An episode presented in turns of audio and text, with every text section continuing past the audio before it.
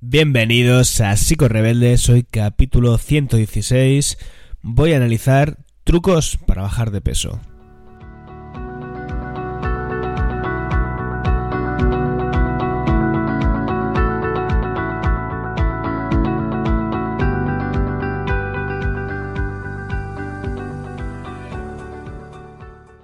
Ayer mandé un correo a mi lista de suscriptores la newsletter, que por cierto, si no estás allí apuntado o apuntada, no sé a qué esperas, porque cuento cosas tan absurdas como la que te voy a contar ahora mismo, pero a la vez tan, tan interesantes, o yo pienso que lo son, ¿vale?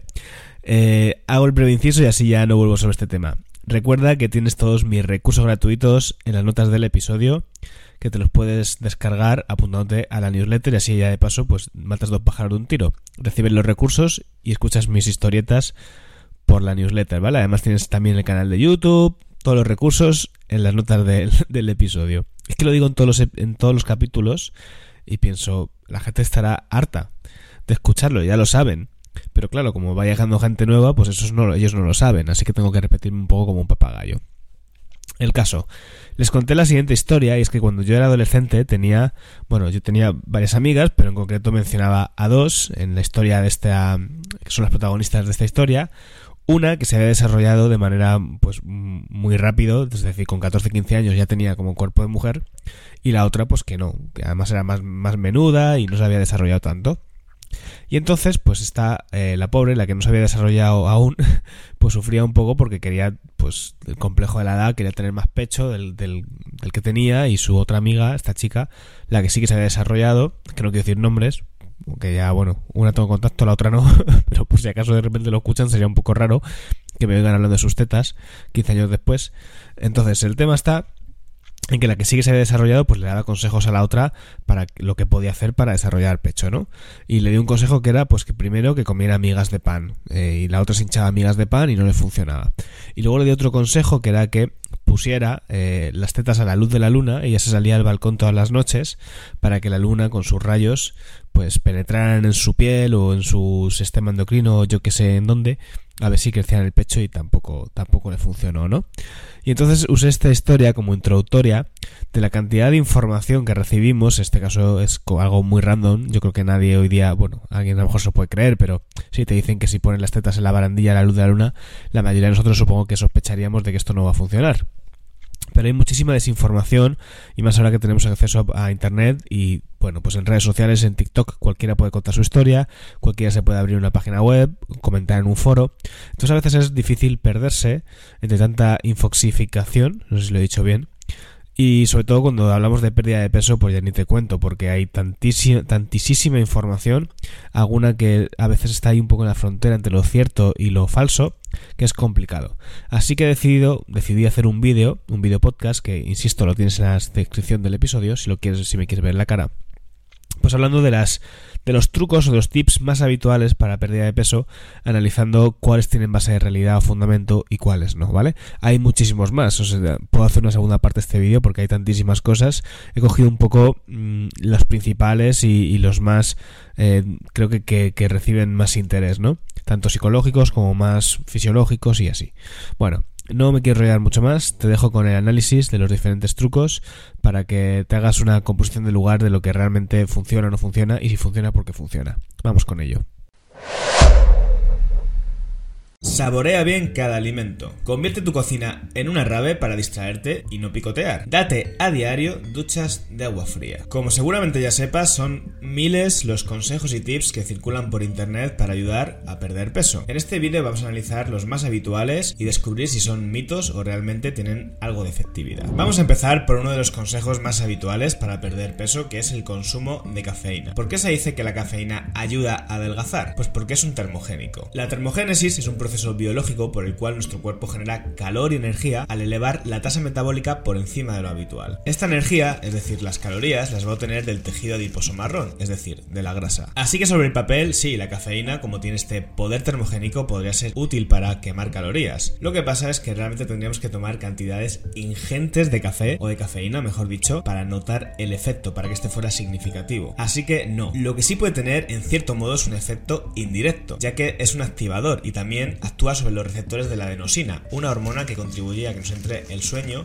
y a que nos relajemos. También ayuda a la producción de dopamina, lo cual nos puede dar motivación y, por ejemplo, si vamos a hacer ejercicio, pues ir con más fuerza y más energía. Pero insisto, porque te chutes un montón de suplementos o pastillas de cafeína o te tomes 80.000 cafés, no vas a notar un efecto significativo en la reducción de la talla corporal. De hecho, si tomas mucho café y le sumas leche o azúcar, al final lo que estás haciendo es añadir calorías extra. Una buena alternativa sería el café negro, que tiene que gustar, claro. Otro de los consejos que se está poniendo muy de moda es el tema de la exposición al frío. Sobre esto ya hice un vídeo que te dejo por ahí donde explico en profundidad el asunto, pero te anticipo que es algo parecido a lo que sucede con la cafeína. La exposición al frío parece ser que tiene el mismo efecto termogénico o un efecto termogénico similar. Antes de entrar de lleno en lo que va a ser el contenido de este vídeo, quiero recordarte que si quieres puedes descargar de manera completamente gratuita mi guía con los 33 más 2 mejores libros sobre psicología. Se trata de una recomendación personal de libros agrupados por temáticas como psiconutrición, relaciones, crecimiento personal, el remedio perfecto para cuando no sepas qué leer. Te dejo el enlace para que la descargues en la descripción del vídeo. Vamos a analizar ahora los típicos truquis psicológicos para el tema de controlar la ingesta, desde los típicos tips que pueden aparecer en cualquier revista de belleza a los consejos que por ejemplo puede compartir un profesional en sus redes sociales. Hace unos días me salió un vídeo de una influencer en TikTok que recomendaba que pusiéramos un espejo en nuestro comedor para poder vernos mientras comemos. La lógica de esto es simplemente tomar conciencia de lo mucho que estamos comiendo y generar como una impresión negativa de ello. Desde luego cualquier técnica, truco o idea que parta de sentirnos culpables y hacernos sentir mal por cómo estamos comiendo, eh, no te la recomiendo de ningún modo. No hay que flagelarse por la alimentación, eso jamás en la vida. Una de las técnicas psicológicas que más se está utilizando para el tema del control de la ingesta es el mindful eating. El mindful eating es la aplicación del mindfulness, la atención plena, a la relación con la alimentación. Desde el momento en que vamos a la compra y elegimos los alimentos, hasta el proceso en que lo cocinamos, lo comemos, lo saboreamos y también ser atentos a nuestras señales de saciedad o cómo nuestro cuerpo va experimentando el cómo le va sentando esa comida. Ok, yo con esto de mindful eating tengo mis serias dudas. Por un lado es verdad que puede ser útil entrenar esta técnica para bajar el ritmo de ingesta y la velocidad de masticación, ya que si queremos perder peso nos interesa comer despacio. Cuando nosotros ingerimos alimentos, estos acaban llegando a nuestro estómago. El estómago es un tejido muscular, por lo que cuando se va llenando se va produciendo una distensión estomacal. Esta distensión estomacal es una de las señales que nuestro cerebro va a recibir como muestra de que ya estamos llenos, de que ya hemos recibido nuestra ingesta energética. Por eso va a segregar leptina, la hormona de la saciedad, para mandar señales de que ya no hace falta seguir comiendo tanto o simplemente parar. Lo que sucede cuando comemos muy rápido o de manera compulsiva es que no le damos tiempo a nuestro cerebro de recibir esas señales de saciación. Por lo tanto, acabaremos haciendo una ingesta mayor. Piensa en esa experiencia, por ejemplo, cuando vas a un restaurante y pedís platos o pedís varias raciones y tardan mucho en salir. A lo mejor te traen la primera y empiezas a comer y como tarda tantísimo la segunda, han pasado 10 minutos, pues ya se te ha quitado el hambre. De modo que un consejo útil podría ser, por ejemplo, distanciar un poquito el tiempo, que no lo hagamos seguido, la distancia entre el primer y el segundo plato, o hacer diferentes tandas de ingestas. Una de las razones por las que no me gusta el mindful eating es porque por un lado a veces me parece poco realista. Las personas no podemos estar 5 minutos pues oliendo una cuchara para poder meterle boca. Además, he visto también casos de personas en los que trabajar esta técnica les lleva a la restricción alimentaria. Al final es una técnica que consiste en controlar muchísimo la ingesta y en pensar mucho cada bocado que das. E insisto, en algunos casos esto puede ser súper contraproducente. Así que yo creo que no lo recomendaría en principio, aunque cada caso es un mundo, intentaría por hacer cosas más sencillas. Por ejemplo, una pauta que yo le he dado a algunos pacientes que no tenían un trastorno de alimentación, pero sí les pasaba que comían de manera muy rápida, es que por ejemplo empezaran a comer con palillos chinos. Con los palillos chinos al final lo que sucede es que tú no puedes abarcar lo mismo que con una cuchara, así que de alguna forma ya se está obligando a ralentizar ese ritmo de ingesta. Otro de los trucos más habituales es el tema de usar platos o tazones más pequeños. La sensación óptica es de haber comido lo suficiente, aunque hayamos reducido las cantidades que se pueden ver más dispersas en un plato muy grande. Insisto, con esto hay que tener mucho cuidado. Yo trabajo con personas que tienen problemas de alimentación y tienden a la restricción alimentaria. Si este es tu caso, no deberías estar aplicando este tipo de consejos. Este tipo de consejos que estoy dando o que estoy desmitificando en este vídeo tienen más que ver con personas que tienen una relación, digamos, disfuncional con la comida. Por ejemplo, yo he tenido en consulta casos de personas que estaban acostumbrados en sus familias, en sus casas, a hacer comidas enormemente abundantes. Esto realmente no es ni saludable ni sano.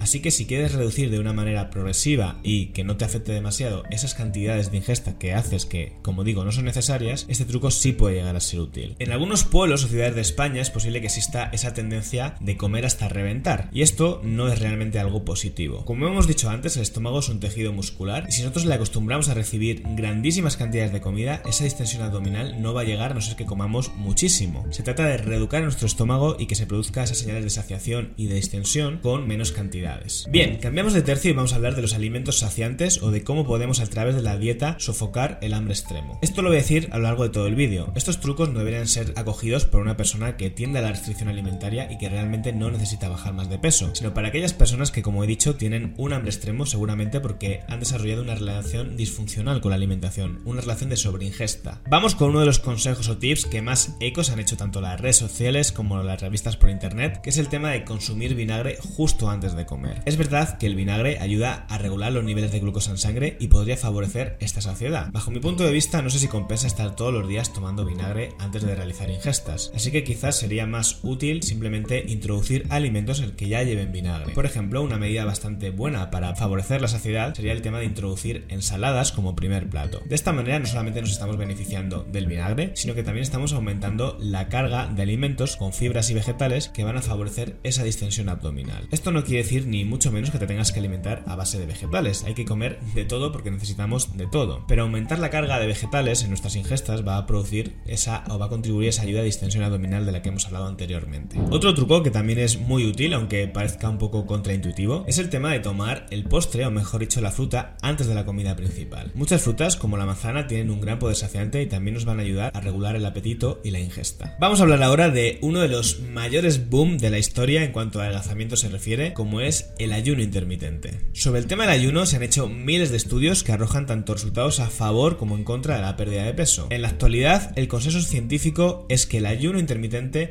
no ayuda a bajar de peso más que cualquier otra dieta que se fundamente en la restricción calórica. Una revisión de 40 investigaciones científicas publicada en la revista Molecular and Cellular Endocrinology puso de manifiesto esto mismo, que realmente hacer ayuno no es más significativo que hacer la misma ingesta pero a lo largo del día. Es decir, que lo que hace que adelgaces del ayuno es la restricción calórica, no es el hecho de ayunar. Si tú hicieras exactamente la misma ingesta calórica pero cada 6 horas, pues tendrías el mismo efecto. Al final lo que hace que bajes de peso es la carga calórica y el déficit energético. Si bien es cierto que hay una aceptación de que el ayuno intermitente puede tener efectos muy positivos sobre la salud, sobre todo a nivel endocrino, lo cierto es que para bajar de peso no es efectivo. Muchas personas optan por esta dieta porque es una forma de restricción calórica, digamos que avalada científicamente o respetada científicamente. Es una forma, una excusa para caer en la restricción y pasar largas horas sin realizar ingestas. Esa sensación de estómago vacío, de estar 16 horas sin comer o las que sean, es una sensación que da poder o da satisfacción por decir, es que no estoy comiendo, estoy ayunando. Desde mi experiencia profesional es algo que a priori yo no recomendaría implementar. Es verdad que hay personas que se ajustan muy bien al ayuno, que les va con sus ritmos y que les funciona guay, pero muchas personas que intentan llevarlo a cabo es una medida tan estricta y tan complicada de mantener que pueden pasar dos cosas. Primero, que se produzca un efecto rebote y segundo, que desarrolles un problema de atracón porque es demasiado exigente para ti. Además, que no se ajusta con el ritmo de vida de la mayoría de personas, ya que te limita mucho